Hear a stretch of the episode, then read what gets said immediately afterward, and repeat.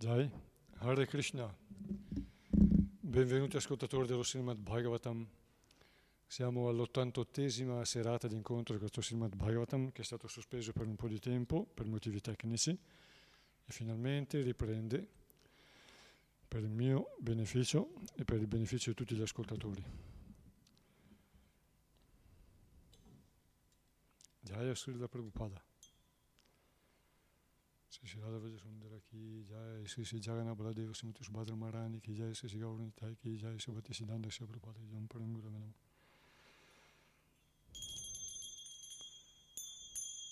Jai Radha Madhava Kunja Bihari Jai Radha Madhava Kunja Bihari Jai Gopi Jana Vallabha Givaradari Jai Gopi Jana Vallabha Givaradari Yashodanandana Vraja Jana Ranjana Yashodanandana Vraja Jana Ranjana Yamunatira Vanachari Yamunatira Vanachari Jai Radha Madhava Kunja Vihari Jai Radha Madhava Kunja Vihari Jai Gopi Jana Vallabha Girivaradhari. Jai Gopi Jana Vallabha Girivaradhari. Yashodanandana Vraja Jana Ranjana Yashodanandana Vraja Jana Ranjana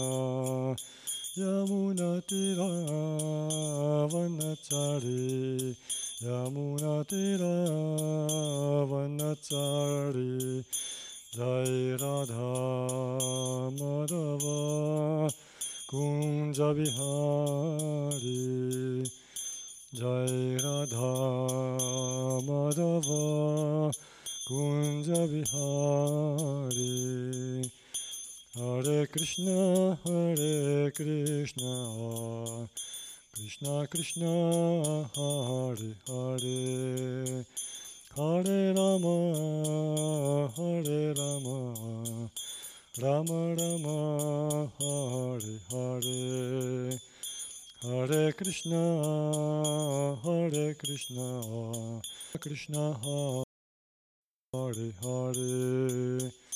Hare Rama, Hare Rama, Rama Rama, Hare Hare, Hare Krishna, Hare Krishna, Krishna Krishna, Hare Hare, Hare Rama, Hare Rama, Rama Rama, Hare Hare. Hare Krishna, Hare Krishna, Krishna Krishna, Hare Hare, Hare Rama, Hare Rama, Rama Rama, Hare Hare, Hare Krishna, Hare Krishna, Krishna Krishna, Hare Hare. Hare Rama, Hare Rama, Rama Rama, Hare Hare, Hare Krishna, Hare Krishna Krishna, Hare Hare, Hare Rama, Hare Rama, Rama Rama, Hare Hare. Hare Krishna, Hare Krishna, Krishna Krishna, Hare Hare, Hare Rama, Hare Rama, Rama Rama, Hare Hare, Jai Radha Vraja Sundara Radha Vraja Sundara Radha Vraja Sundara Sri Radhe जयो राधा व्रज सुन्दर राधा व्रज सुन्दर राधा व्रज सुन्दर श्री राधे जयो जगन्नाथ जयो जगन्नाथ, जयो बालादेवा, जय सुभद्रा। जयो जगन्नाथ जयो जगन्नाथ, जयो बालादेव, जय Subhadra. Jayo Gauranitai Gauranitai Gauranitai Sisi Gauranitai Jayo Gauranitai Gauranitai Gauranitai Sisi Gauranitai Jayo Prabhupada Jayo Prabhupada Prabhupada Srila Prabhupada Jayo Prabhupada Jayo Prabhupada. Prabhupada Srila Prabhupada. Haribol Haribol Haribol Gura Haribol Haribol Haribol Haribol Gura Haribol Radha Vaja Sundara ki jai, Sri Jagannath Baladev Smriti Subhadra Maharani ki jai, Sri Gauran Tai ki jai, Sri Bhakti Siddhanta Sri Prabhupada ki jai.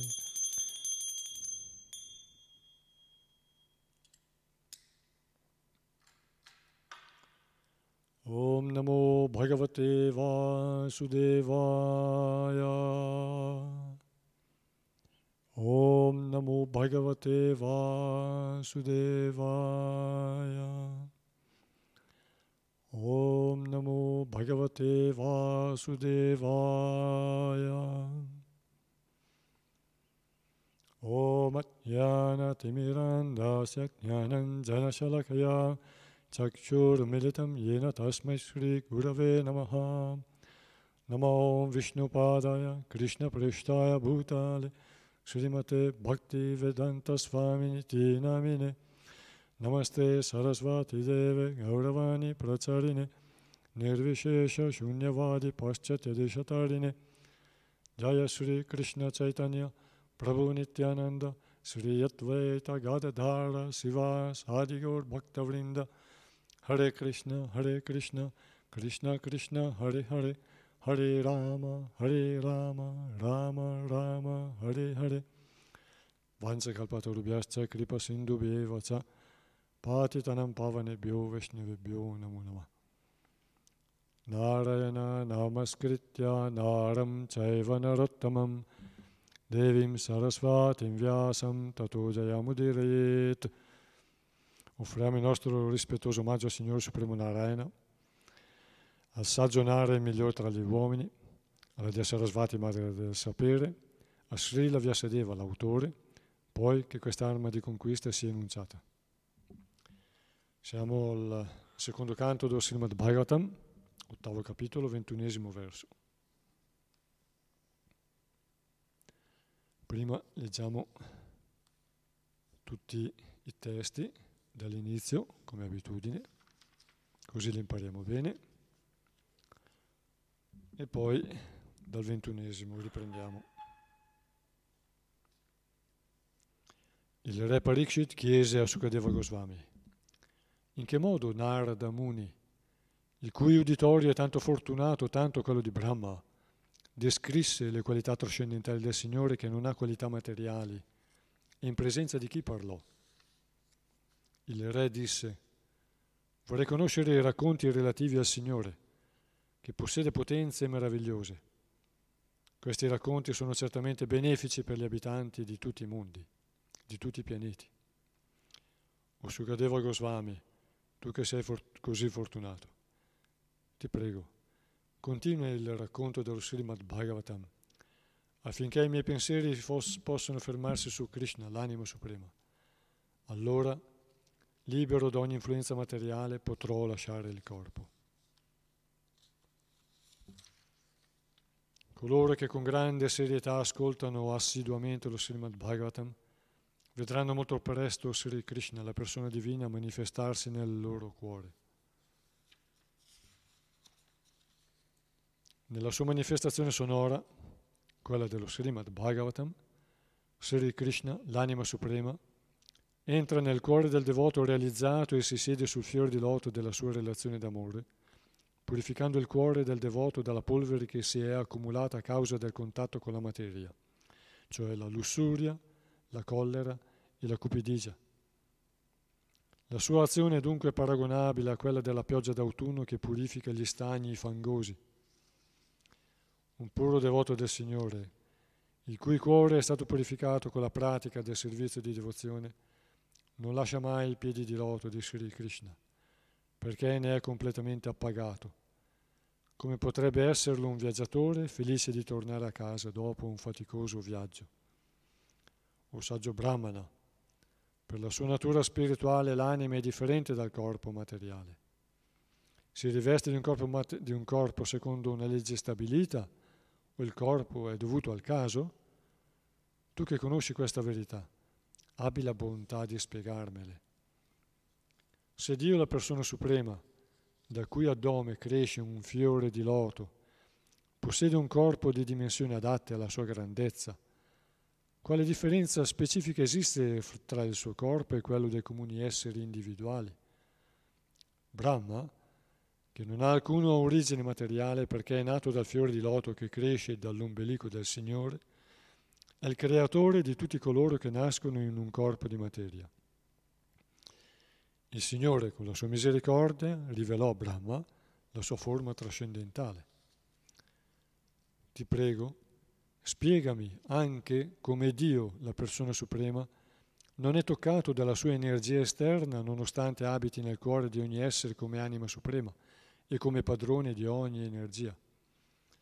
O saggio Brahmana, mi è già stato spiegato che tutti i pianeti dell'universo, con i rispettivi esseri celesti incaricati di amministrarli, sono situati sulle differenti parti del gigantesco corpo del Virat Purusha mi è stato insegnato inoltre che i diversi sistemi planetari sono contenuti nel gigantesco corpo del Virat Purusha. Qual è dunque la loro vera posizione? Potresti spiegarmelo?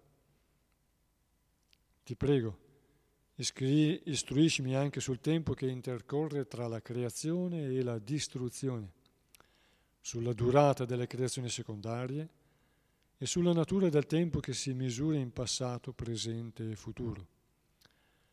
Ti prego rivelami anche come si misura la longevità degli esseri che abitano i diversi pianeti dell'universo, gli esseri celesti, quelli umani e gli altri esseri. Ti prego, dimmi inoltre, tu che sei il più puro tra i brahmana, perché il tempo si divide in misure differenti, alcune corte e altre lunghe. Spiegami l'inizio del tempo che segue lo svolgimento dell'azione.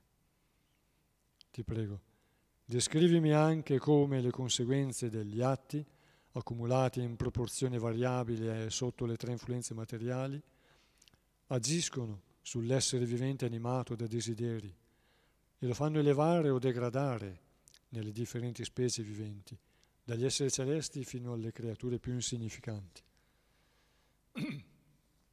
o migliore tra i Brahmana, descrivi anche la creazione delle galassie e dell'universo la formazione delle quattro direzioni celesti, dello spazio, dei pianeti, delle stelle, delle montagne, dei fiumi, dei mari e delle isole, e la manifestazione delle creature che li popolano.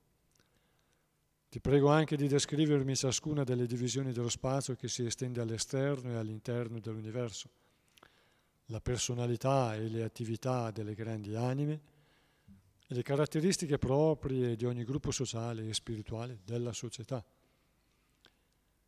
Ti prego, istruiscimi sulle ere che si succedono nella creazione e sulla loro durata. Parlami anche delle attività che le diverse manifestazioni del Signore compiono durante le differenti ere. Spiegami anche quale deve essere la scelta religiosa comune a tutti gli uomini e descrivimi i doveri religiosi propri di ogni occupazione, le divisioni della società in diversi ordini, specialmente quella dei dirigenti regali, e i principi religiosi destinati a coloro che si trovano, che possono trovarsi nella sofferenza. Abbi la bontà di spiegarmi tutto ciò che riguarda i principi elementari della creazione, il loro numero, la loro origine e il loro sviluppo. E inoltre la via del servizio di devozione è quella che permette di acquisire i poteri soprannaturali.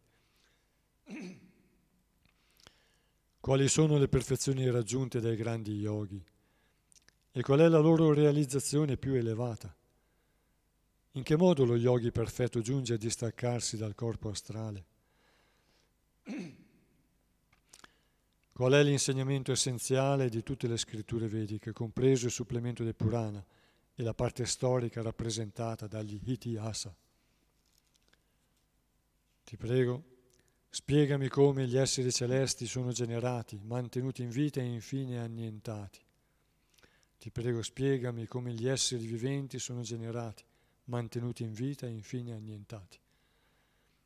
Insegnami anche i principi favorevoli e sfavorevoli alla pratica del servizio di devozione offerto al Signore.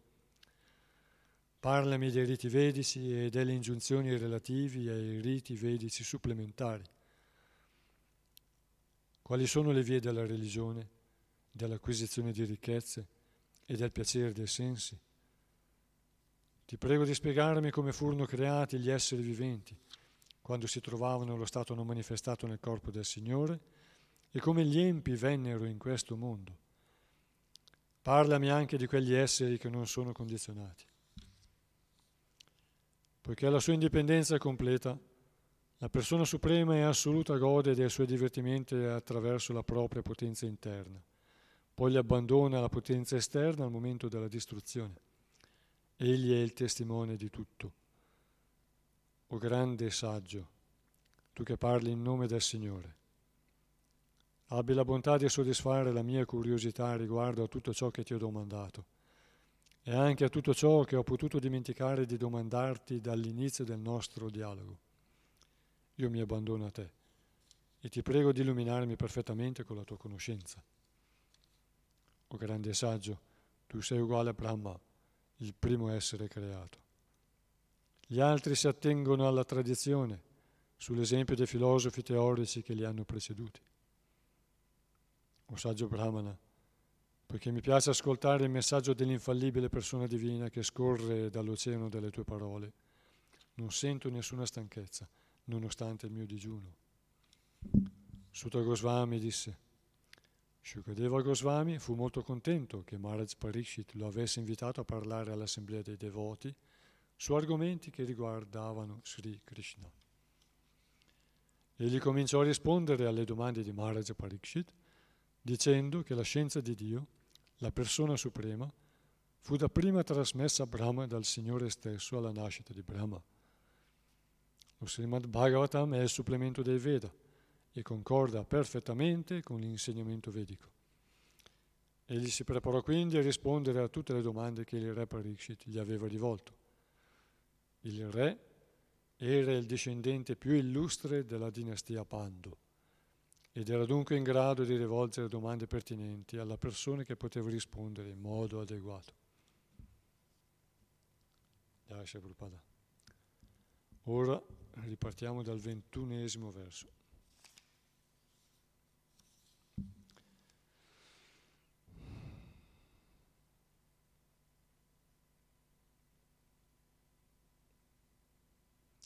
Samplava sarvabhutanam vikrama prati sankrama ishta purtasya kamyanam trivargasya cha yo vidi.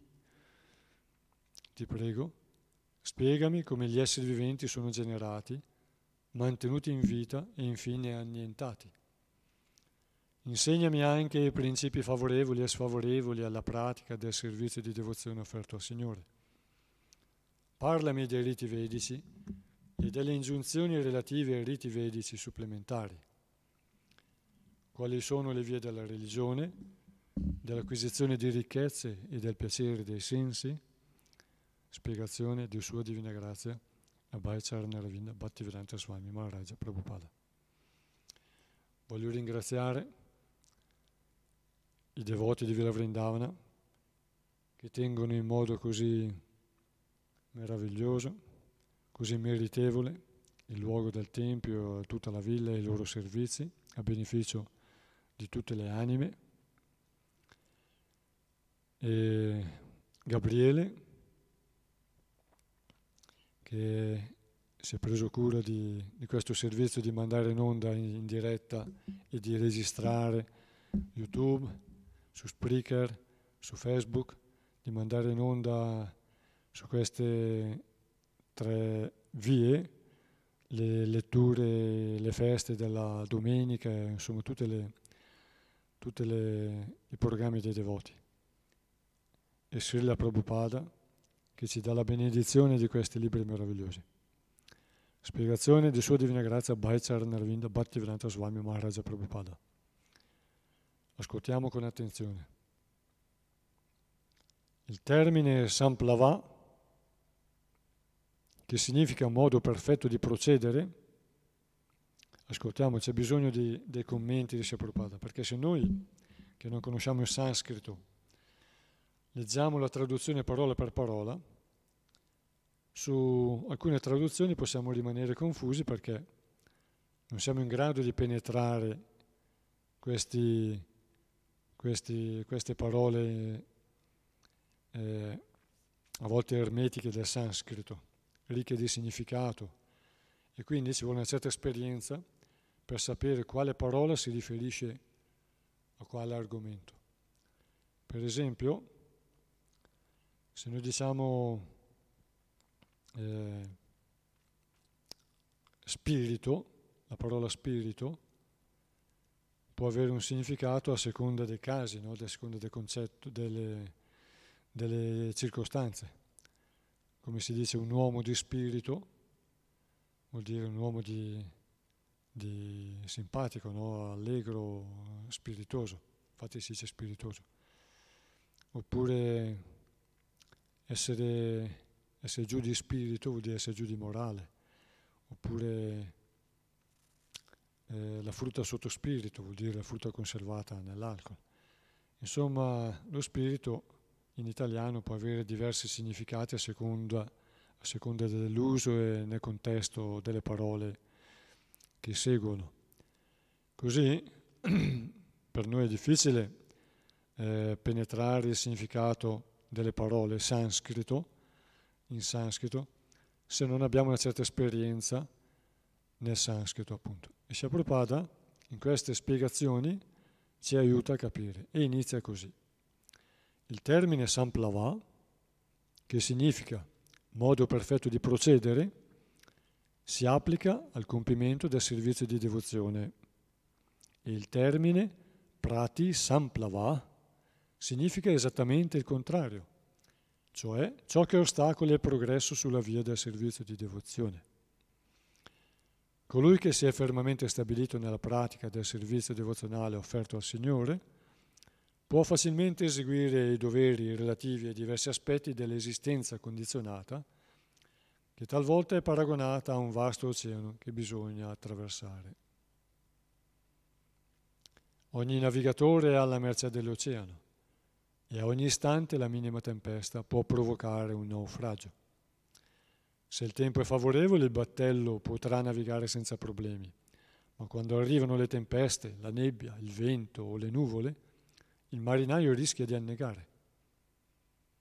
Nessuno, neppure con i migliori mezzi materiali, può tenere testa all'oceano quando esso è di umore capriccioso.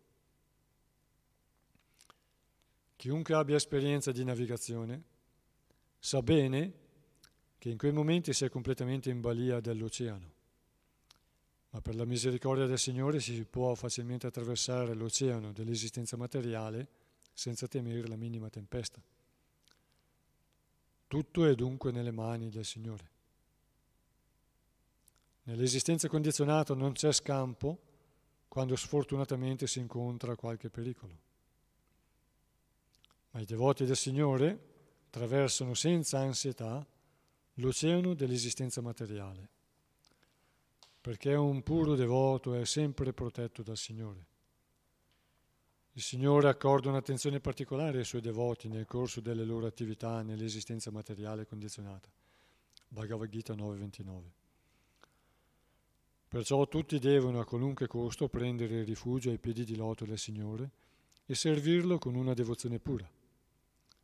È necessario dunque apprendere da un maestro spirituale perfetto quali sono i fattori favorevoli e sfavorevoli alla pratica del servizio di devozione, seguendo l'esempio di Maharaja Pariksit, che si informò su questi principi dal suo maestro spirituale, Srila Sukadeva Goswami. Secondo il Bhakti Rasamrita Sindhu, la scienza del servizio di devozione, bisogna mangiare solo ciò che è necessario per mantenere insieme l'anima e il corpo.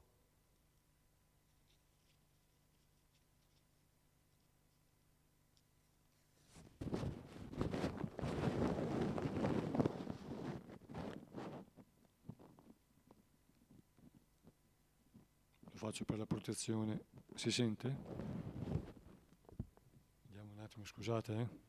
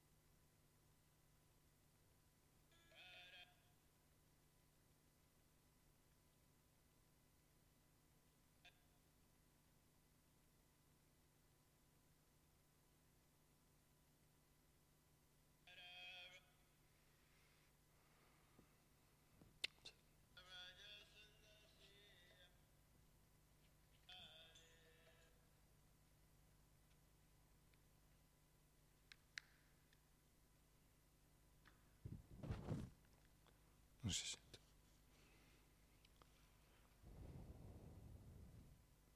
Perciò tutti devono a qualunque costo prendere rifugio ai piedi di loto del Signore e servirlo con una devozione pura.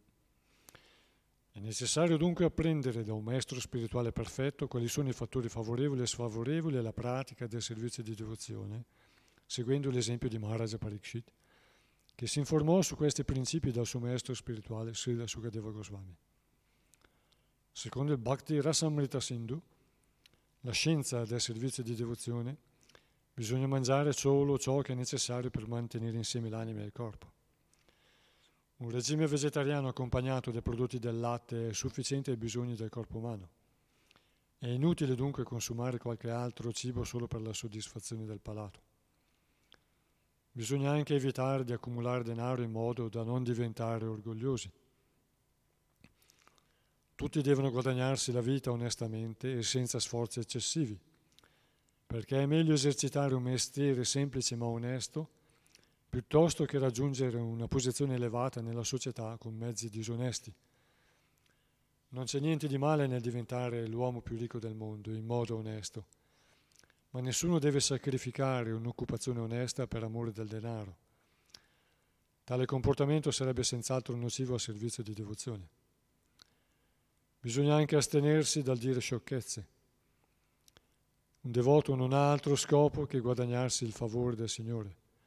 Perciò deve glorificarlo sempre per tutte le sue meravigliose creazioni. Un devoto non deve disprezzare la creazione del Signore considerandola falsa.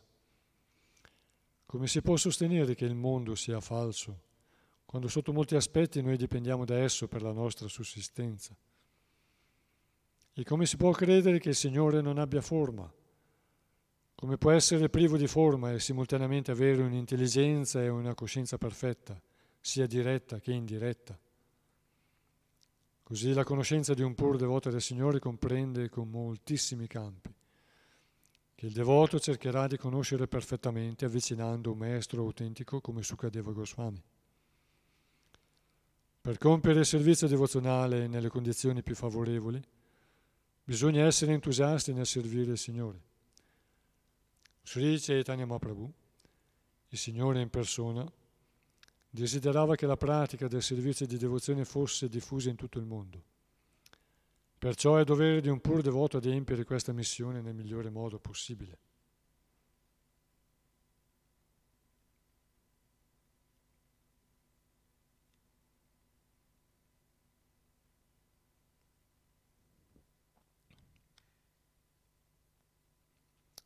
Ogni devoto deve essere entusiasta non solo nel compiere quotidianamente le sue attività devozionali, ma anche nel cercare di diffondere pacificamente questa scienza devozionale, camminando sulle orme di Sri Chaitanya.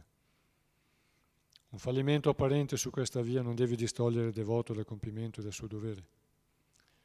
Il successo o il fallimento non influenzano in alcun modo il pur devoto del Signore, perché come un soldato egli è impegnato in un combattimento. Infatti, voler diffondere la scienza del servizio di devozione significa in un certo senso dichiarare guerra al materialismo. Esistono diversi tipi di materialisti.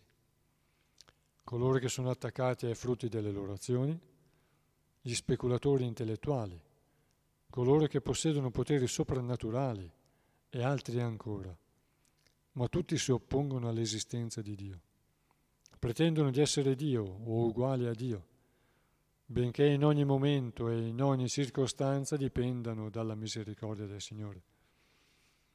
Un pur devoto dunque non frequenta nessuno di questi atei. Il devoto fisso non può essere sviato dalla propaganda atea di questi non devoti. Il neofite invece dovrà mostrarsi molto prudente nei loro confronti. Il devoto non deve semplicemente attenersi alle formalità, ma deve, compiere, ma deve, deve preoccuparsi di compiere il servizio di devozione in modo adeguato sotto la direzione di un maestro spirituale autentico. Sotto questa guida dovrà considerare l'aspetto quantitativo del servizio che offre al Signore e non solo l'osservanza rituale. Dovrà inoltre accontentarsi di ciò che gli giunge naturalmente per volontà del Signore e non desiderare nient'altro. Questi sono i principi di base della vita devozionale. Il discepolo potrà impararli facilmente sotto la guida del maestro spirituale che appartiene alla successione di Sukadeva Goswami. Maharaja Parikshit rivolse a Sukadeva domande molto appropriate e tutti devono seguire il suo esempio. Maharaja Parikshit si informò dunque sul processo di creazione, mantenimento e distruzione del mondo materiale e anche sulla via dei riti vedici e sul modo di eseguire gli atti di virtù in conformità con i supplementi dei Veda, come il Purana e il Mahabharata. Come abbiamo già spiegato, il Purana e il Mahabharata riportano la storia Ind- dell'India antica. Gli scritti complementari dei Veda gli Smriti raccomandano il compimento di diversi atti di virtù, in particolare quello che consiste nel far scavare pozzi e bacini d'acqua per provvedere alle necessità della gente. Si chiamano purta gli atti di virtù che consistono nel far piantare alberi lungo le vie pubbliche, nel costruire templi aperti a tutti o luoghi di culto consacrati a Dio, o fondare istituzioni di carità che provvedano a nutrire i poveri e così via. Il re si informò inoltre sul modo in cui l'uomo può soddisfare le sue aspirazioni naturali per la gratificazione dei sensi, a beneficio di tutti coloro che hanno scelto questa via. Il re aveva deciso di lasciare il corpo e questo sarebbe successo nel corso di sette giorni che stavano passando. Quindi a lui non interessava. Però sicuramente durante la vita aveva avuto molte domande e qui sta cercando le risposte grazie alla presenza di un maestro qualificato, autentico, ricchissimo di conoscenza come Sukadeva Goswami, sia di conoscenza materiale che di conoscenza spirituale e in grado di portarlo a realizzare il summum bonum della conoscenza, cioè la persona suprema. E quindi sicuramente aveva molte domande. E per essere pronto a lasciare il corpo senza più nessun attaccamento aveva avuto la grazia di ottenere questo maestro, Sukadeva Goswami, che gli avrebbe dato ogni risposta e era in grado di aprire la sua conoscenza a 360 gradi, in modo da collegare ogni cosa e dargli una comprensione che lo porta appunto alla fine a, a liberarsi da ogni illusione. Perché noi possiamo avere desiderio di ottenere un beneficio materiale e chiedere come ottenere quel beneficio materiale, ma quella conoscenza è distaccata dal resto della conoscenza e quindi siamo solo fermi a una tappa. Sukadeva eh, Parikshit chiede anche ottenere, qual è la via per ottenere la gratificazione ai sensi, ma eh, fa altre, tante altre domande e Sukadeva Goswami lo porta attraverso tutte le risposte anche a togliersi ogni illusione e a distaccarsi a prepararsi, perché la funzione di Sukadeva Goswami e eh, il bisogno di, di Maharaja Parishit sono quelli di liberare, liberarsi, liberare e liberarsi dall'esistenza materiale. E lo Srimad Bhagavatam ci aiuta. Se noi lo seguiamo e connettiamo tutti gli insegnamenti, è per questo che, che qui si legge tutti i versi del capitolo, in modo da non, eh, da non dimenticarsi tramite un verso e una spiegazione, a volte anche lunga, di dimenticarci il percorso che stiamo facendo. Quindi ogni volta noi leggiamo tutti prima tutti i testi del capitolo e così si spera di, che riusciamo a impararli, a imparare il filo del discorso. Poi qui Srila Prabhupada, facendo riferimento al testo e commentandolo, dice che non c'è niente di male a diventare l'uomo più ricco del mondo in modo onesto, però non è che bisogna lasciare una via onesta solo per amore del denaro. E dice che è importante compiere il proprio dovere in un'attività onesta. Il Varnashrama Dharma, per quanto riguarda i Varna, è fatto in modo che ognuno, secondo la propria tendenza naturale, sia impegnato in una certa occupazione. Il re ha proprio il compito, non solo quello di trovare un'occupazione per soddisfare le richieste di bisogno di autofinanziamento, autosostentamento dei capi famiglia, delle persone, degli individui, ma anche il compito di vegliare che ognuno sia impegnato in un'attività. Perché la tendenza di certe persone, sotto l'influenza del tamoguna, dell'ignoranza, della pigrizia, è quella di lasciarsi andare ai vizi e passare il tempo magari a dare fastidio agli altri, o alle donne, o alle ragazze, o a altri. Invece l'educazione del, del Varna Ashrama, grazie a un supervisore come un capo di Stato, quindi qui si parla del re, che rimane tutta la vita a dare l'esempio e non eh, dopo qualche, qualche, qualche mese, qualche anno si fa sostituire da qualcun altro che deve ripercorrere e rifarsi l'esperienza. Qui si parla del re, e il re ha la funzione anche di vegliare che appunto ognuno compia il suo dovere e non eh, si spenga nell'ozio perché come si dice l'ozio è il padre dei vizi. E se noi siamo in Kali Yuga, significa che siamo in un mondo di errori e non siamo più in Satya Yuga. Satya Yuga, o anche Krita Yuga, è l'epoca del dovere compiuto, Krita, compiuto.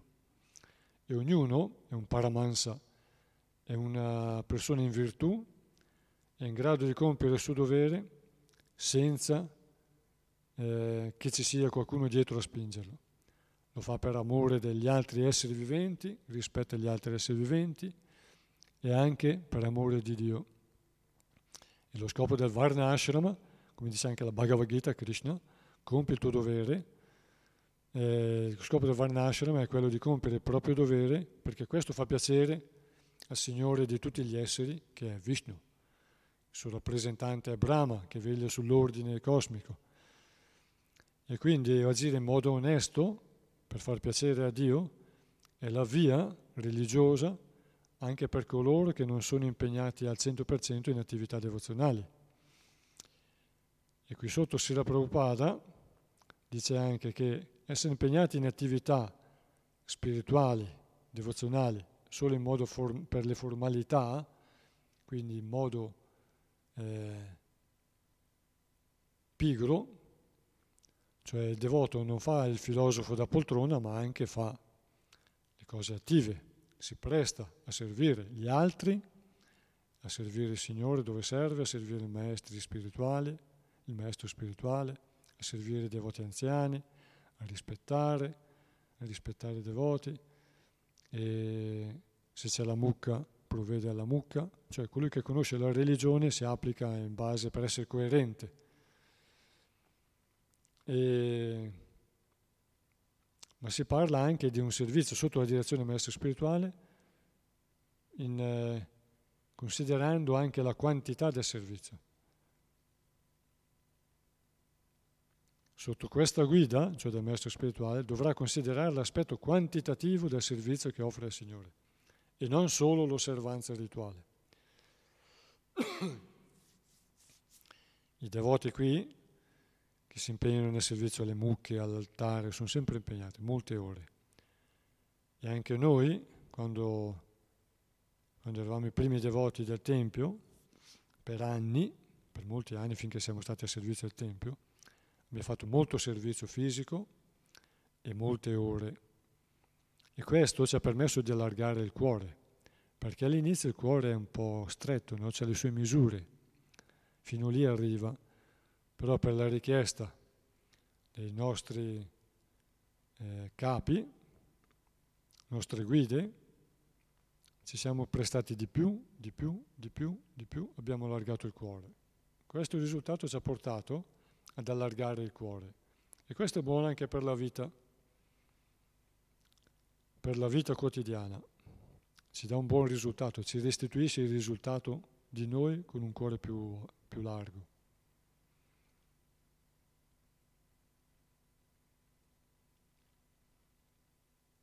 Ovviamente ognuno deve anche curare sua, il suo mantenimento fisico, mentale non solo spirituale. Quindi c'è bisogno ognuno di una certa ripresa, riposo fisico, del sonno e anche un po' di tempo libero, altrimenti qualcuno magari rischia di bruciarsi. I devoti col cuore largo di solito non si bruciano, magari rischiano di bruciarsi il corpo, quindi bisogna sapersi dosare anche con intelligenza anche per l'aspetto fisico.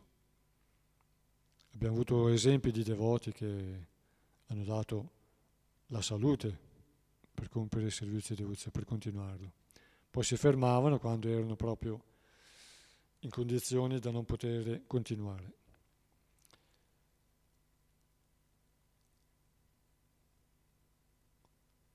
Quando dicono che il mondo materiale è illusorio, lo dice il primo verso del primo canto il primo verso, perché come dico certe volte, alcuni dicono che la religione è l'oppio dei, piop, dei popoli, per tenerli soggiogati o per fargli vedere, per fargli sognare, come, come fa chi prende intossicanti, non sogna. E quindi la religione certe volte fa sognare cose che sono inventate, dei dogmi, ma quando noi, quando noi leggiamo il Srimad Bhagavatam, possiamo sperimentare queste tappe, queste realizzazioni, perché i dubbi che abbiamo noi li aveva anche, su, li aveva anche Maharaja Parikshit, i dubbi che abbiamo avuto, che possiamo trovare, perché infatti Maharaja Parikshit dice, ti prego di rispondere a tutto quello che ti ho chiesto, di togliermi ogni dubbio, di darmi la conoscenza di questi argomenti e anche di quello che non ti ho chiesto, che ho dimenticato di chiederti o che non ti ho chiesto. Perché noi, cioè si dice che chi sa sa di sapere, sem- sa, più sa, più, se- più si rende conto di non sapere. Ma se noi non sappiamo, non abbiamo abbastanza conoscenza e non abbiamo neanche tante domande da fare, allora cosa, con, leggendo il Srimad Bhagavatam troviamo delle informazioni che sono più di quello che cercavamo a volte. Il potere dello Srimad Bhagavatam, che è la forma letteraria del, del Signore, di Krishna e dei suoi avatar, la forma letteraria ci purifica e quindi ci dà il potere per realizzare, per avere queste realizzazioni. Alcune sono cose, sono informazioni basate su una saggezza molto pratica, la vita e famiglia, e, o come è visibile l'atomo e tante altre cose. E altre sono informazioni molto più sottili che noi possiamo realizzare col tempo andando avanti.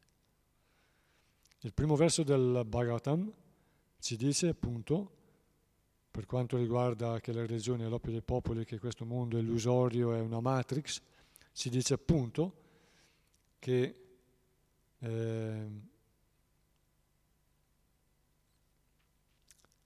questa conoscenza è stata data nel cuore di Brahma e che questo mondo materiale, che è un semplice miraggio, appare reale e tangibile perfino per i grandi saggi e i grandi esseri celesti, i grandi saggi, quindi i grandi filosofi, i grandi pensatori, perfino per gli esseri celesti.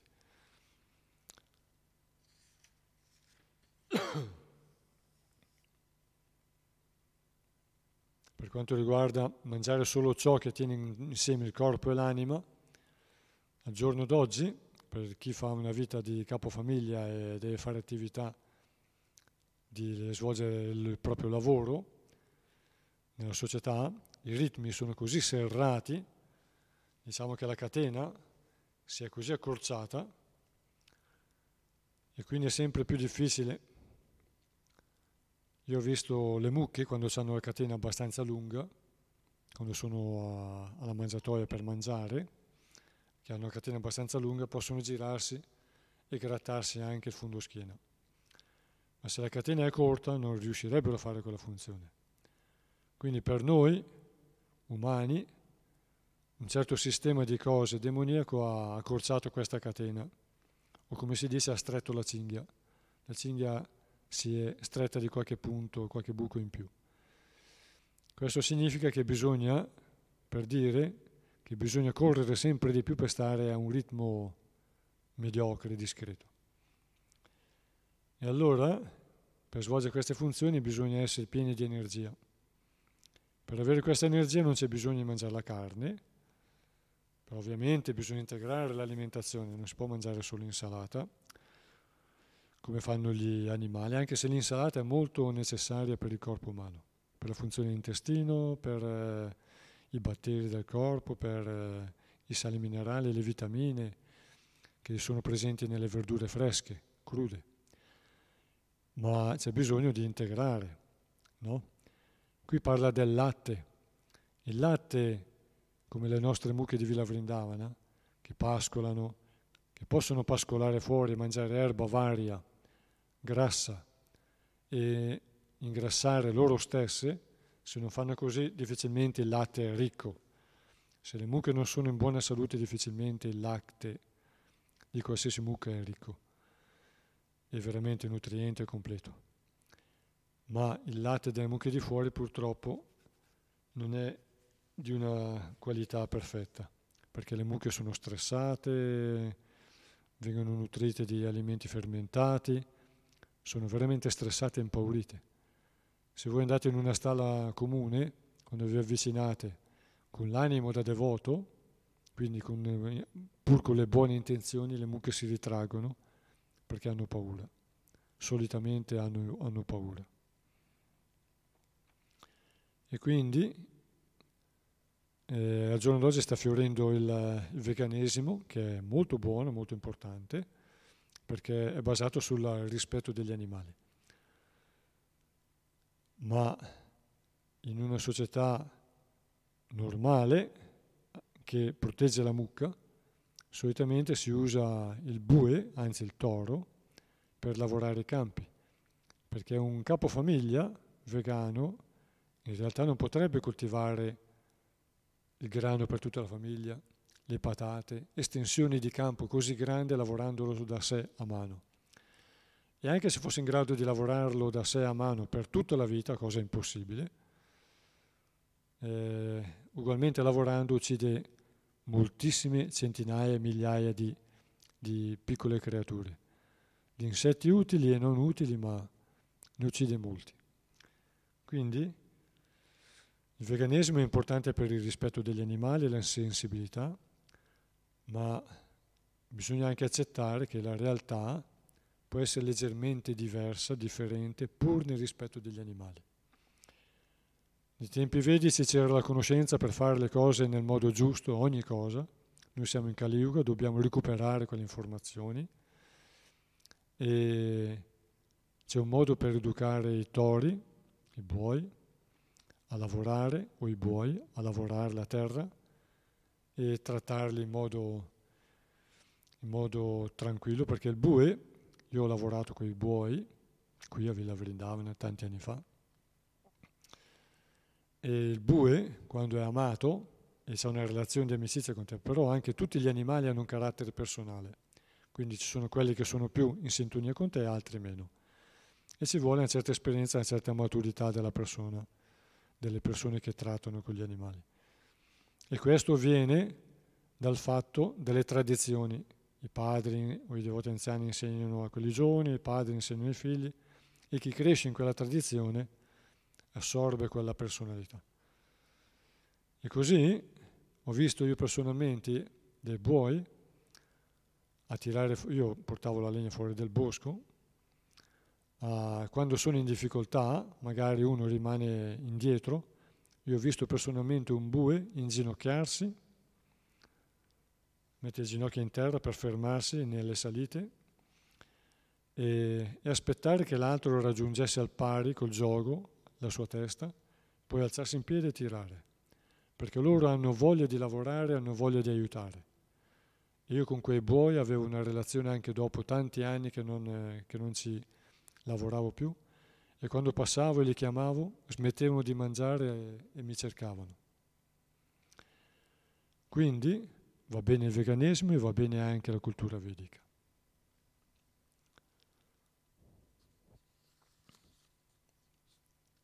Verso 22.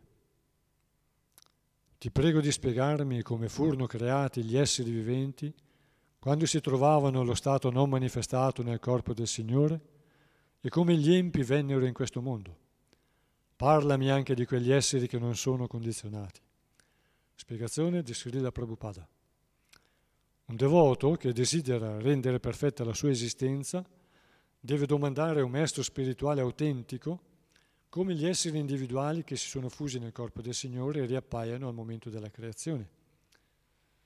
Esistono due tipi di anime individuali, le anime eternamente liberate, libere dal condizionamento della materia, e le anime eternamente condizionate. Queste ultime si dividono in due gruppi, i credenti e gli empi. Tra i credenti ci sono i devoti del Signore e gli adepti della speculazione intellettuale. Questi ultimi desiderano fondersi nell'esistenza del Signore per diventare tutt'uno con Lui, mentre i devoti desiderano conservare la propria individualità per impegnarsi eternamente nel servizio d'amore offerto al Signore. Gli empiristi e i devoti che non hanno raggiunto la completa purificazione tornano allo stato condizionato quando la creazione è nuovamente manifestata per poter completare la propria purificazione. Queste anime condizionate raggiungeranno lo stato liberato progredendo sulla via del servizio di devozione offerto al Signore. Maharaja Pariksit rivolse tutte queste domande a un maestro spirituale autentico, perché desiderava conoscere perfettamente la scienza di Dio. Dunque Maharaja Pariksit, in questo verso si Prabhupada, in questo commento, ci dice che desiderava conoscere perfettamente la scienza di Dio.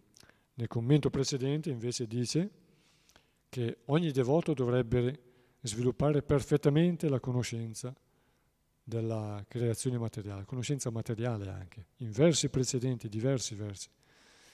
e dice il devoto non è un sentimentalista.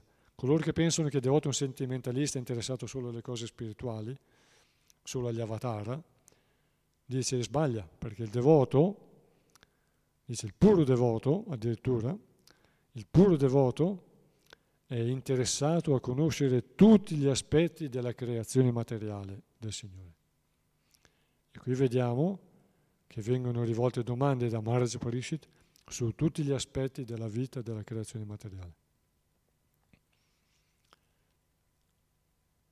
E quindi qui si dice anche, notiamo, che come, come, come vengono annientati gli esseri viventi e come tornano alla creazione, come furono creati.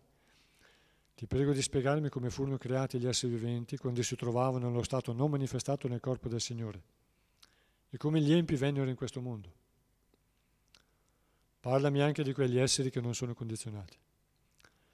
Gli esseri viventi ci spiega Prabhupada in questo commento che quando eh, si è materialisti, ma anche i devoti che non hanno raggiunto perfettamente la realizzazione spirituale, quando arriva il momento della devastazione, vengono riassorbiti nel corpo di eh, Garbhodakashai Vishnu, che è un altro Mahavishnu. Il primo è Karnodakashai Vishnu, quest'altro grande Vishnu, nella forma dell'universo, è Garbhodakashai Vishnu.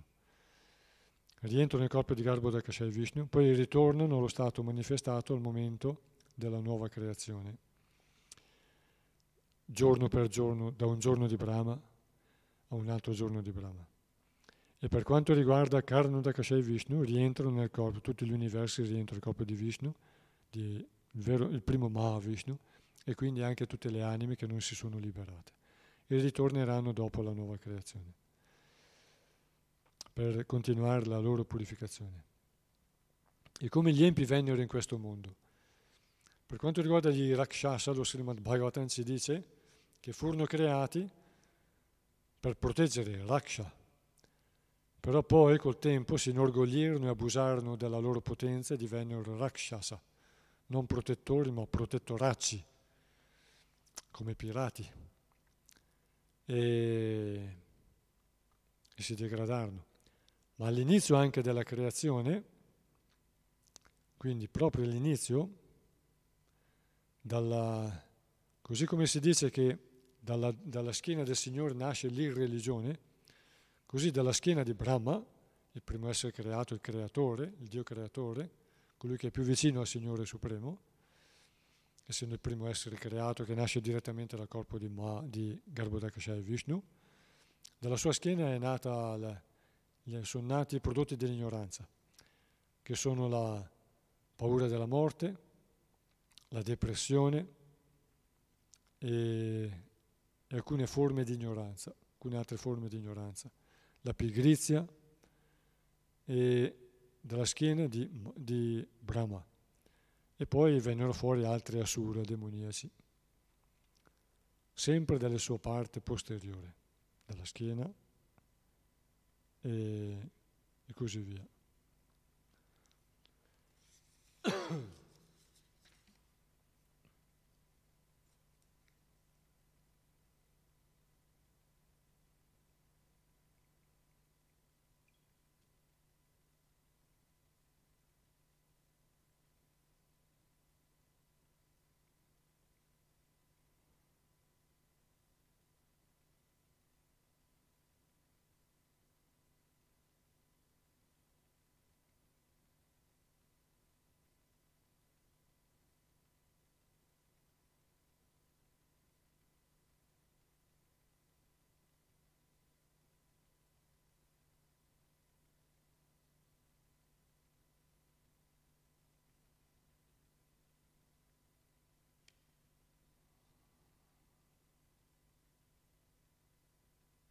Poi rispondo ai commenti di alcuni devoti.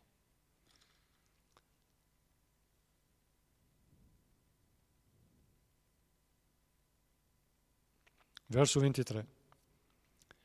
Poiché la sua indipendenza è completa, la persona suprema è assoluta, gode dei suoi divertimenti attraverso la propria potenza interna, poi gli abbandona la potenza esterna al momento della distruzione Egli è testimone di tutto. Spiegazione di Srila Prabhupada. Poiché Sri Krishna è Dio, la persona suprema, fonte di tutte le manifestazioni divine, è il solo godere di un'indipendenza totale. Egli gode dei suoi divertimenti manifestando a suo piacere la creazione, poi gli abbandona l'energia esterna al momento della distruzione. Col solo gioco della sua potenza interna, egli uccide il, la demone Putana, mentre gode dei propri divertimenti tra le braccia di sua madre Yashoda. E quando desidera lasciare questo mondo, crea un divertimento nel quale si inserisce la morte dei componenti della sua dinastia, la Yadukula, ma lui resta immutabile, senza essere minimamente toccato da questa fine. Benché egli non sia legato ad alcuna circostanza, diventa il testimone di tutto e conserva una completa indipendenza. Così Maharaja Parikshit desiderava rendere perfetta la propria conoscenza, come deve fare un puro devoto del Signore. Col solo gioco della sua potenza interna, egli uccide la demone Putana mentre gode dei propri divertimenti tra le braccia di sua madre Yashoda. Noi vediamo Jagannath, Baladeva Subhadra. Nel mondo materiale ci sono le stessi ci sono c'è la stessa diciamo tendenza la stessa debolezza per le, per le relazioni, vari, per gli stessi tipi di relazioni che esistono nel mondo spirituale. Debolezza, cioè la, la propria predisposizione, volevo dire, il termine più esatto. Nel mondo materiale c'è la stessa predisposizione per le relazioni, i vari tipi di relazioni, così come ci sono nel mondo spirituale.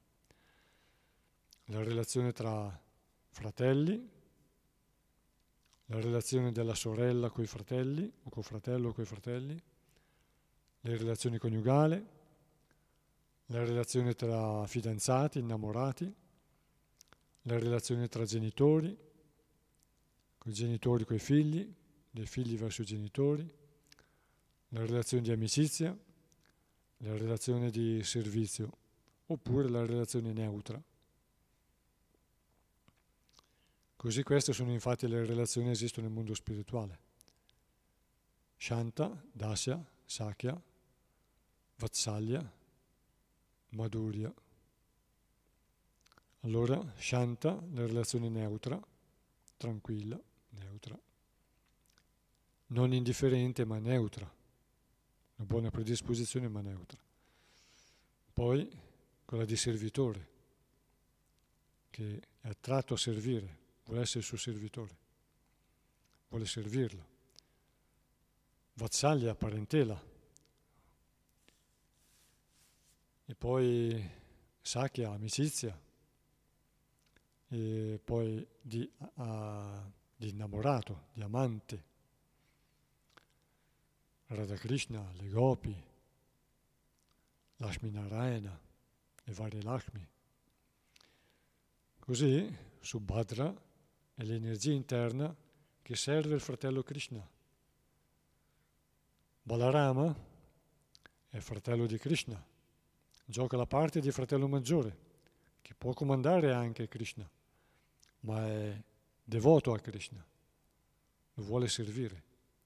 Così anche Krishna vuole servire Balarama. Hanno una relazione molto forte, molto attaccata. Così anche nel mondo materiale si trovano questi tipi di relazioni. La sorella ha stima, ammirazione per i fratelli, per i fratelli maggiori specialmente. Oppure a volte una sorella maggiore ha un sentimento quasi materno verso gli altri fratelli più piccoli. E così Subhadra è in mezzo a Balarama e Krishna a destra di Balarama e a sinistra di, a destra di Krishna e a sinistra di Balarama, proprio in mezzo. Così come quando vediamo Krishna e Balarama, Krishna alla sua destra ha Balarama, Balarama alla sua sinistra ha Krishna, e in mezzo a loro due c'è Subhadra, quando sono in tre, tutti e tre. Così Subhadra è l'energia interna di Krishna che lo serve e gli combina queste relazioni, questi, questi, questi passatempi.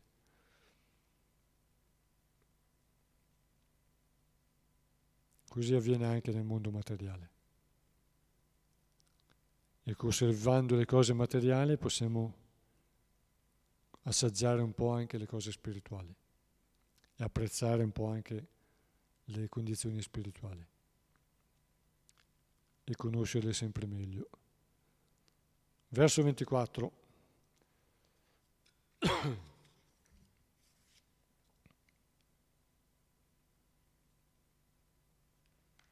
O grande saggio, tu che parli in nome del Signore,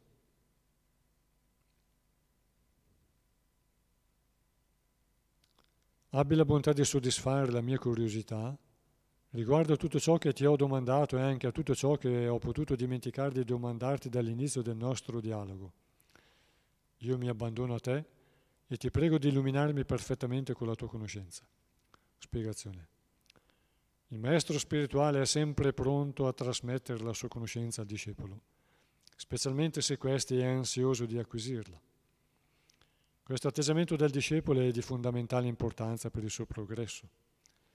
A questo proposito, Maharaja Parikshit è un esempio ideale perché si mostra perfetto nel suo desiderio di conoscere. Colui che non è animato da un intenso desiderio di informarsi sulla realizzazione spirituale non deve avvicinare un maestro limitandosi a simulare l'atteggiamento di un discepolo. Maharaja Parikshit era desideroso di conoscere tutto ciò che riguardava non solo le domande che aveva fatto, ma anche quelle che non aveva saputo esprimere.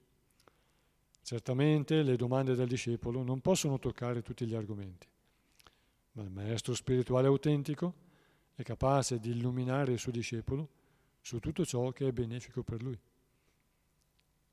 Grazie, Sia Prabhupada. Come dicevamo prima, a volte la nostra conoscenza non si estende a tutto il campo del sapere o, e nemmeno a quello del sapere del maestro spirituale. Però il maestro spirituale sa dove ci vuole portare e sa anche collegare i vari, i vari concetti, i vari aspetti dell'esistenza a quello che noi ci aspettiamo di sapere. Noi facciamo una domanda, ma lui ci sa portare ad allargare il nostro campo di conoscenza. Ma il maestro spirituale autentico è capace di illuminare il suo discepolo su tutto ciò che è benefico per lui.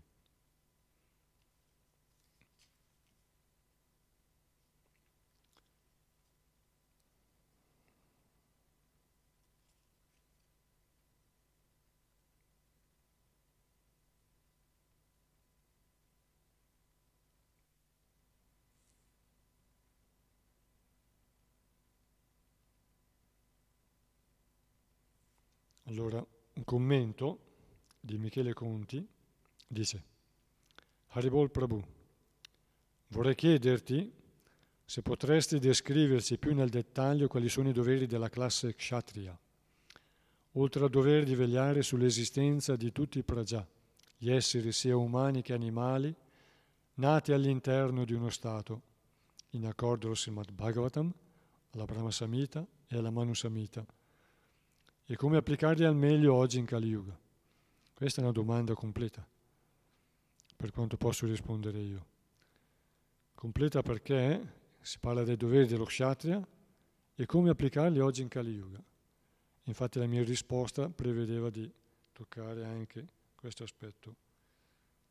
Allora, in base allo Srimad Bhagavatam, anche Mahabharata, e la Brahma Samhita non tratta principalmente di questo, la Manu Samhita sì, ma la Brahma Samhita no.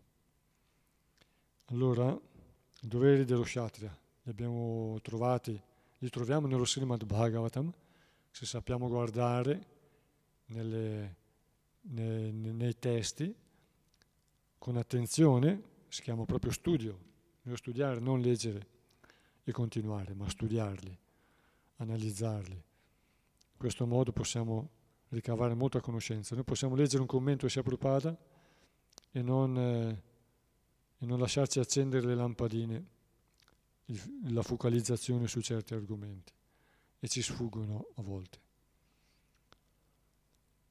Allora, lo Kshatriya è la seconda classe, diciamo il secondo livello tra i Dvija. Il primo livello sono i Brahmana.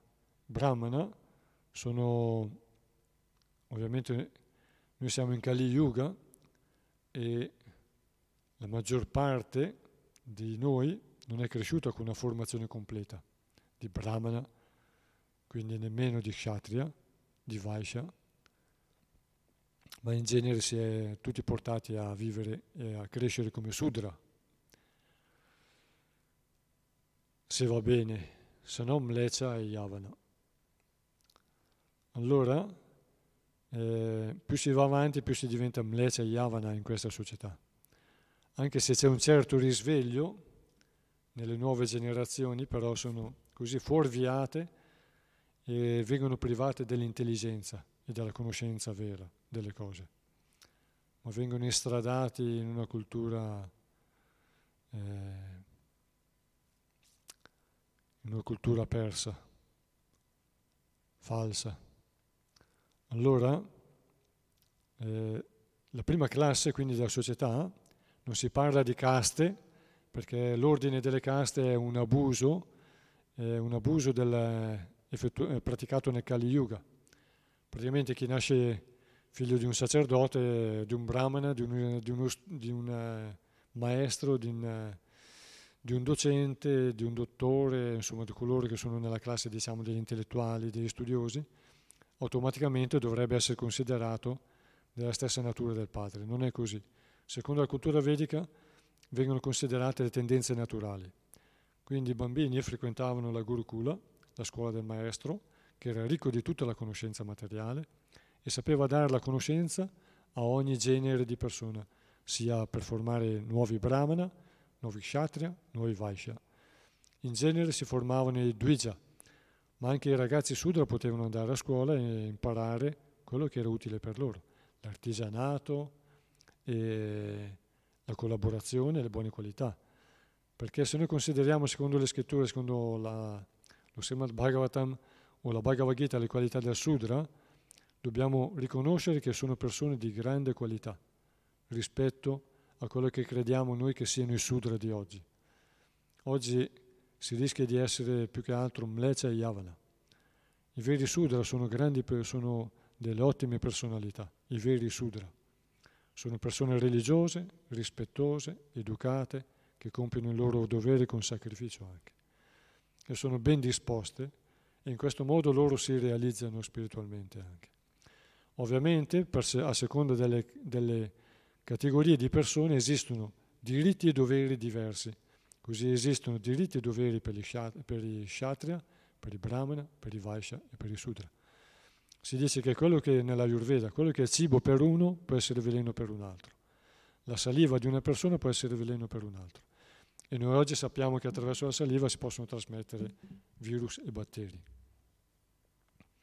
Prima stavo cercando di coprire questo microfono, ci ho pensato tardi, non solo per la mia protezione, ma per la protezione anche di quelli che lo usano dopo, perché non si sa che cosa trasmettiamo noi, specialmente in questo tempo, che cosa trasmettiamo, che cosa riceviamo dal contatto vicino, no? con altri. Allora, eh, lo kshatriya è quasi un brahmana, nel senso che ha una conoscenza, noi vediamo qui Sukadeva Goswami, che è Maharaj Parishit, che grande conoscenza che ha. Se noi leggiamo il Mahabharata, vediamo che conoscenza che ha Yudhishthira, che conoscenza che ha Arjuna, Bhima e gli vari kshatriya. Se noi leggiamo il Ramayana, vediamo che conoscenza che hanno i saggi, che ha Ramachandra, il rappresentante della classe degli kshatriya e anche se Ramachandra è una personalità speciale perché è un'incarnazione di Dio, di Vishnu. E lo Kshatriya ha il dovere di proteggere la società, di amministrare e proteggere. Ovviamente lo Kshatriya venne addestrato nelle arti marziali.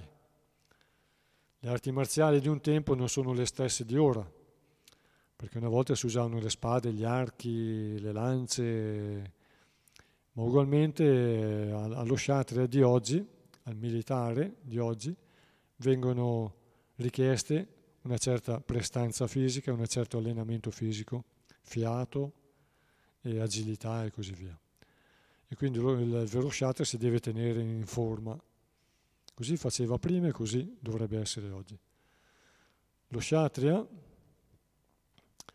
è colui che pensa che ha la natura di intervenire e proteggere. Quindi è quasi un brahmana, ma il brahmana non ha la tendenza a intervenire, ma a dirigere e non ha neanche la forma fisica per farlo, non è la sua intenzione quella di, la sua passione, l'interesse non è quello di sviluppare forza fisica e allenamento e abilità nelle armi, ma è quello di studiare, il suo desiderio è quello di approfondire la conoscenza. E anche lo Shatra ha questo desiderio di approfondire la conoscenza, come vediamo le domande di, di Maharaj Parikshit. Per lo Kshatriya non ha tutto quel tempo per approfondire la conoscenza, infatti Maharaj Parikshit arriva a un'età matura, non è vecchio né più giovane, ma è un'età matura con ancora molte domande, perché il suo tempo non è stato dedicato allo studio, ma è stato dedicato a organizzare. Da giovane è stato incoronato re e quindi ha avuto la responsabilità di governare, di proteggere, di provvedere. Lo Kshatriya non sta fermo, provvede, veglia, gira, controlla. Controlla, controlla i ministri, non solo il territorio. Lo Kshatriya sviluppa, a seconda del livello della personalità, un vero Kshatriya ha la capacità, poi sappiamo che nell'oroscopo delle persone, nello zodiaco, ci sono i vari segni, e a, varie, a seconda delle combinazioni, se uno delle combinazioni astrali uno nasce con certe tendenze. Quindi uno Kshatriya ha anche la capacità di giudicare le situazioni ci sono, condiz- ci sono eh, intelletti più sottili, più fini di altri, e più elevato è l'intelletto, più è, è, è meritevole di assumere posizioni di inca- e incarichi. È importante sviluppare la conoscenza, la conoscenza si sviluppa tramite le direttive dei brahmana, infatti gli shatri erano sempre guidati da brahmana, e dovevano sempre conservare il rispetto per il brahmana, perché quando lo kshatriya diventava arrogante e non rispettava più il brahmana, i consigli del brahmana, ovviamente bisogna essere brahmana formati, completamente formati, altrimenti non è facile soddisfare le richieste degli kshatriya. A volte può essere più intuitivo uno kshatriya di un brahmana non completo. Brahmana significa avere la tendenza veramente ad essere Brahmana e sviluppare la conoscenza, quindi un intelletto fine. Non basta eh, tentare di qualificarsi come Brahmana. Noi abbiamo nella storia del Ramayana la storia di Vishvamitra, che prima era uno kshatriya e fece molti tentativi, molti sforzi per diventare Brahmana. Lui aveva, si era ribellato all'autorità del Brahmana, di eh,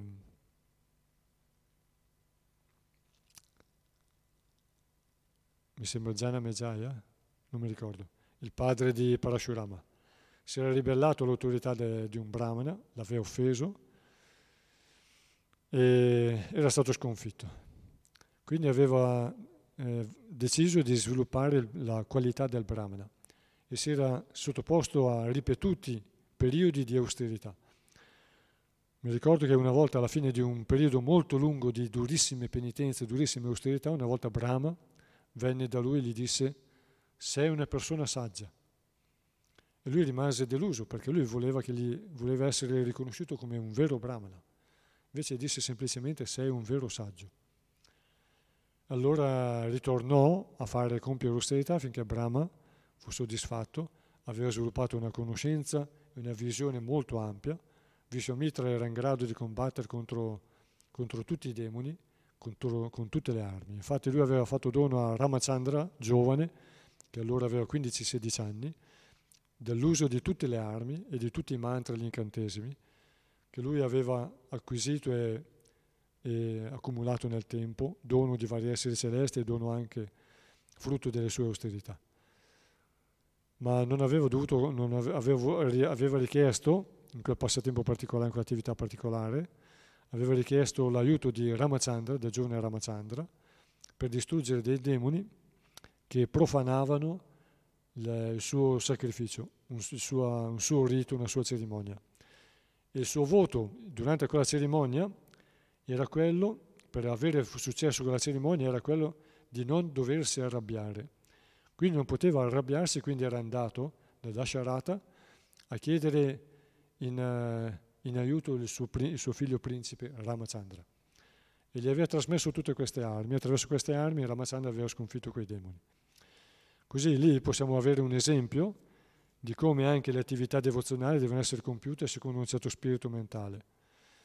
Le cerimonie devono essere compiute con uno spirito mentale e quindi Brahmana ha la determinazione per controllare la mente e per, eh, e per tenere lontani gli ostacoli sottili. Lo kshatriya è in grado di combattere nemici fisici, ma anche ha la conoscenza delle energie sottili ma non è un brahmana e reagisce in altro modo.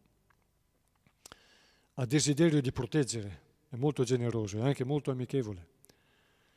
Non è superbo, è molto disponibile, ha un grande spirito di autosacrificio, ovviamente non bisogna fare come la farfalla che si butta nel fuoco, come una volta Arjuna aveva fatto il voto di salvare i figli di, di un brahmana, ma non era riuscito, disse se non ci riesco mi butterò nel fuoco mi sacrifico nel fuoco la mia vita, se non riesco a salvare la vita di quei figli di quel brahmana. E aveva fallito e lui era pronto a fare il sacrificio della farfalla, buttarsi nel fuoco. Ma Krishna lo ha fermato e gli ha fatto vedere, l'ha portato a, quindi a vedere qual era la causa di, della sua sconfitta. Era Vishnu stesso. Vishnu stesso, per un motivo eh, di apprezzamento non per, per, invidia come succede a volte con certi esseri celesti che invidiano grandi re o grandi saggi.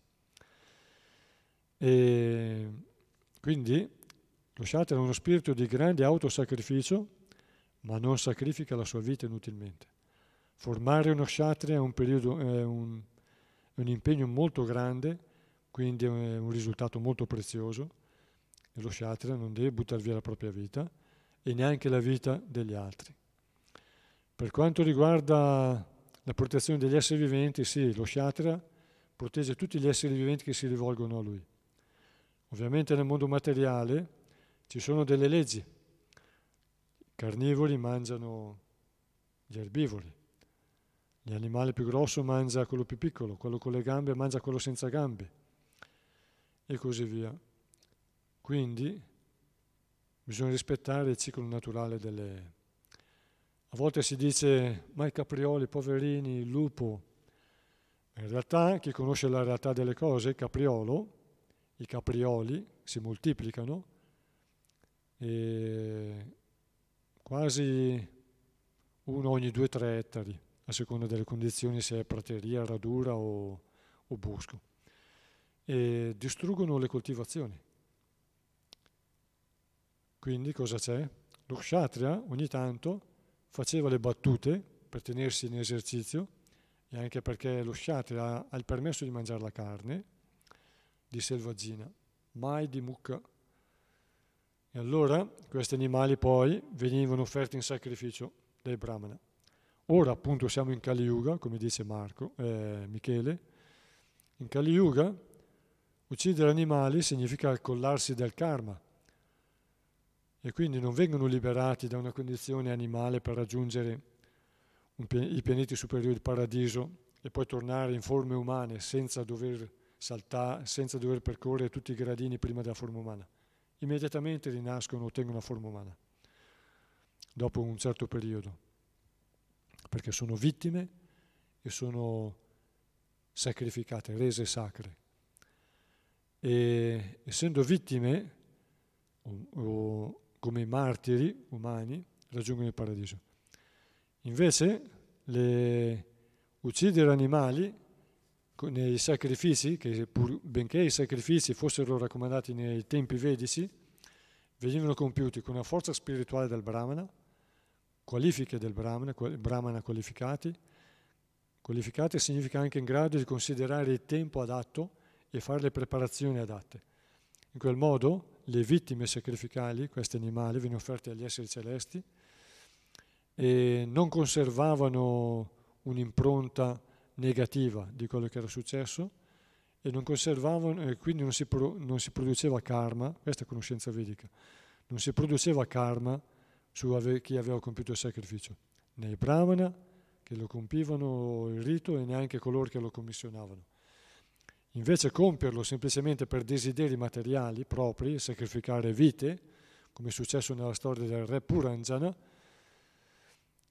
eh, aveva compiuto così tanti sacrifici per i propri interessi materiali, per cercare benefici materiali, nel tentativo di soddisfare esseri celesti, seguendo certe procedure, aveva semplicemente compiuto per egoismo queste attività, mar- queste uccisioni di animali, questi martiri, e questi animali lo avevano aspettato, quindi avevano conservato questa, non erano purificati, non avevano ottenuto una condizione favorevole, superiore, ma avevano aspettato dopo la morte per vendicarsi sull'anima. Dice la storia del re Puranjana, con artigli, zoccoli e corna aguzze e dure come il ferro, per torturarlo dopo che aveva lasciato il corpo. Quindi in Kali Yuga è molto difficile compiere queste attività, sicuri di poterlo fare senza danno per noi o per l'anima dell'animale ucciso. La Manusamita dice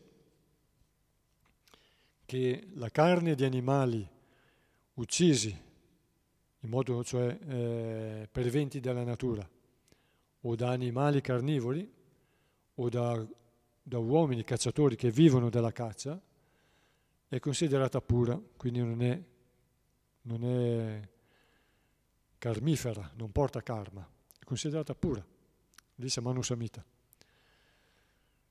Ma anche qui bisogna stare attenti a... cioè, se io vado da un cacciatore e gli dico, da un pastore, gli dico, guarda, il lupo ti ha ucciso queste pecore, me ne dai una? Che ne sai te se quella pecora era, è morta veramente, l'ha trovata morta? Perché il pastore non ha questa conoscenza. Se l'ha trovata morta o se alla fine gli ha dato il colpo di grazia, se l'ha sgozzata lui per finirla perché era in agonia, perché il lupo gli aveva lacerato la giugulare o alcune vene del collo e si stava dissanguando e gli ha abbreviato. Cioè c'è sempre il rischio di fare karma. Poi, se consideriamo bene, la Manusamita dice dà dei permessi di mangiare carne, però i saggi dicono però è meglio non mangiarla. C'è il permesso di mangiare vari tipi di carne, però dice però è meglio non mangiarla. Poi ci sono addirittura dei pesci che dice chi può mangiare questo pesce, questo qui, questo qui. Chi mangia quel pesce è come se mangiasse tutta la carne. Ci sono dei pesci che sono degli spazzini, mangiano topi, mangiano animali morti, mangiano vermi, mangiano tutto. E sono come spazzini, quindi è come dire mangiare tutta la carne, perché sono pesci e mangiano qualsiasi tipo di carne. Ad esempio se pensiamo al siluro animali, altri animali che mangiano anche cani e, e mangiare carne, poi sappiamo che appena muore l'animale comincia già a deperire, no? Però lo Kshatriya aveva il permesso di fare questo. Al giorno d'oggi o, o, si recintano tutte le coltivazioni, oppure a volte ci sono i cacciatori che vanno e fanno le battute. Noi non siamo troppo condannatori di quell'attività. Se non lo facessero loro ci troveremmo noi in condizioni di doverlo fare qualche volta. E questo sarebbe anche vedico, perché lo Shatra non uccide solo le tigri, ma fa le battute, prende anche animali selvatici. C'è molte storie nel Srimad Bhagavatam, che è una scrittura pura. E non bisogna scandalizzarsi di questo, e non bisogna avere spirito critico. Noi dobbiamo seguire la nostra via di conoscenza eh, per quanto riguarda noi.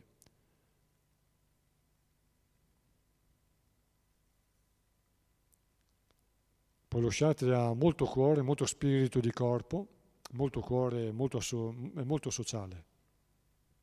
Anche se a una certa età gli Kshatriya si ritiravano per purificarsi dalle attività colpevoli. C'è una storia del re Muchukunda che quando incontra Krishna e distrugge Kalayavana con uno sguardo, Muchukunda stava dormendo da, da qualche migliaio di anni in una, in una caverna, era molto alto perché era di un'era precedente, infatti quando è uscito dalla caverna ha visto le mucche e gli uomini più bassi di come, di come erano quando viveva lui, nell'era precedente. E Krishna gli dice, ora, perché era un imperatore Muchukunda, era stato un imperatore, era stato a combattere sui pianeti superiori per gli esseri celesti contro i demoni, quindi avevano tecnologie molto avanzate e civiltà antiche, terrestri.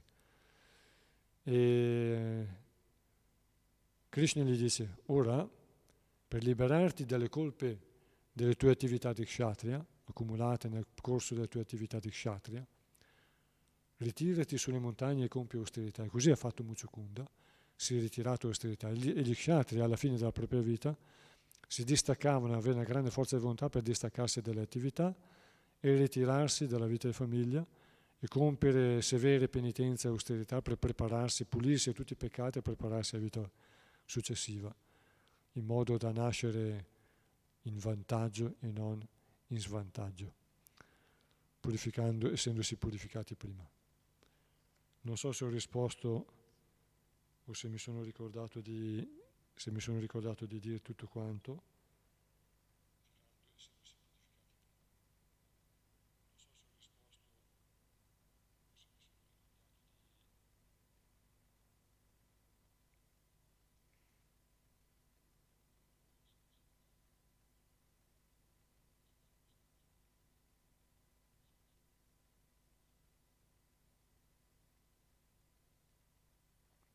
Poi per quanto riguarda lo kshatriya, ci sono tempi di pace e tempi di, di azione, molto grave a volte.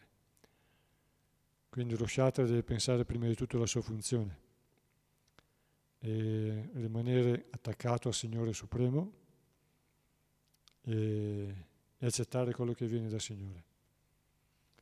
Anche Arjuna, gli Kshatriya, Bhima, tutti i Kshatriya hanno mangiato carne, carne di animali uccisi nella caccia e offerti in sacrificio. C'è una storia di un cacciatore nello Srimad Bhagavatam, non di un cacciatore, di un principe. C'era un re che doveva fare dei sacrifici vedici e lì ai brahmana servivano degli animali e chiesero al re di procurarglieli. Allora il re mandò suo figlio a caccia di alcuni animali e ovviamente a caccia si fece tardi e questo principe aveva fame. Quindi prese un coniglio e lo arrostì nel campo e lo mangiò. E poi portò gli altri animali, andavano a cavallo, quindi percorrevano lunghe distanze.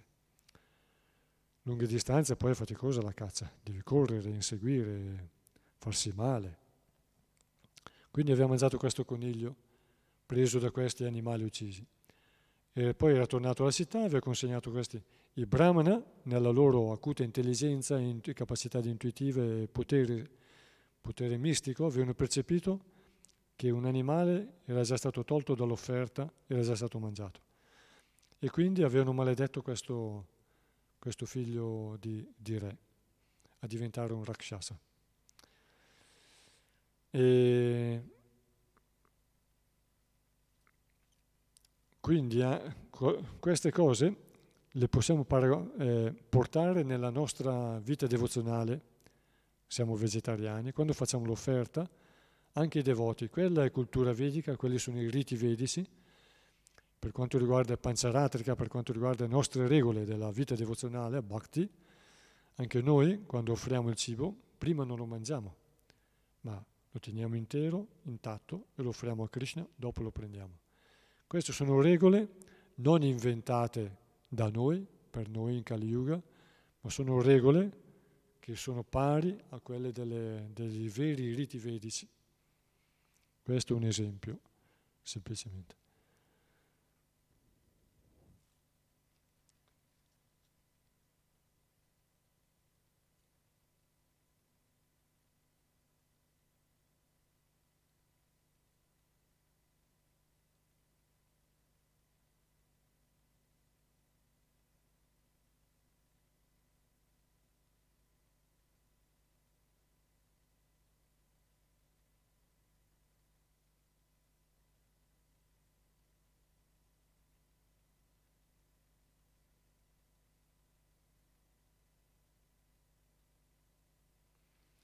Michele Conti mi ha mandato una, un, una nota di un commento di Prabhupada del Bhagavatam, quarto canto. Dhruva Maharaj aveva governato 36.000 anni. Si parla dei re sumeri che si dice che non erano di questo mondo. I re sumeri eh, governavano decine di migliaia di anni in un'era precedente. Si parla di centinaia di migliaia di anni fa, 200-300 mila anni fa. Sette re sumeri mi sembra che avevano governato per più di 200.000 anni. E questo secondo le traduzioni del, del, della scrittura sumera. E qui si parla di, Mar- di Maharaj Dhruva che aveva governato 36.000 anni, è molto simile a quel tempo in cui si parla dei re sumeri. Si sa che gli Kshatriya discendono da due linee divine, discendono una dal dio del sole e una dal dio della luna. E quando si parla dei Sumeri si dice che loro venivano da, alt- da altri pianeti.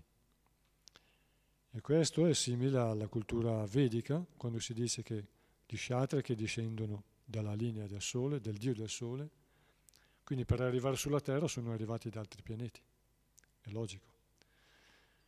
E la nota sua, l'ha diciamo, sottolineato qui nella, eh, nella foto in internet, che Dhruva Maharaj, dopo aver goduto di tutti questi piaceri materiali, Dhruva sarebbe stato elevato al mondo spirituale che comprende anche Dhruva Loka.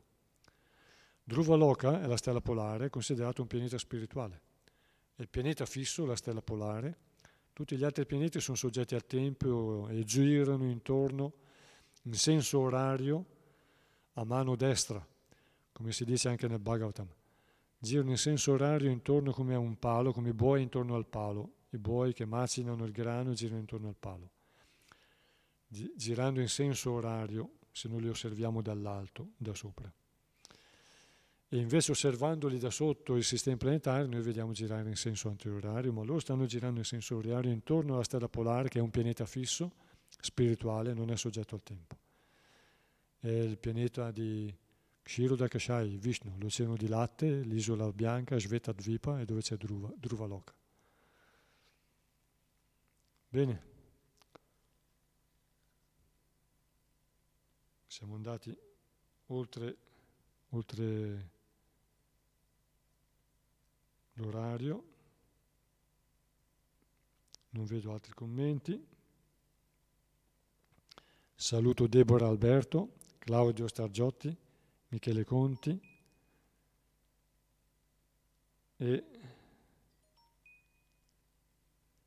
saluto Gabriele che è il vero sostenitore di, queste, di tutte le letture, tutte le, le trasmissioni da Villa Vrindavana,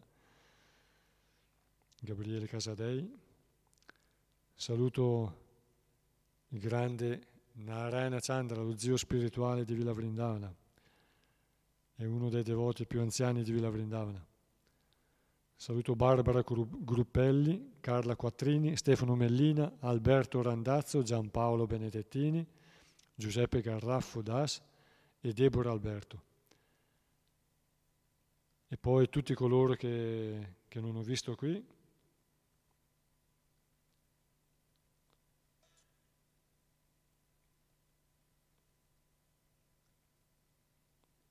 poi Simone Ciuffi ed Ana Rippa, Lalita Sundari e tutti quelli che non vedo qui e che ascolteranno questo meraviglioso Bhagavatam dopo.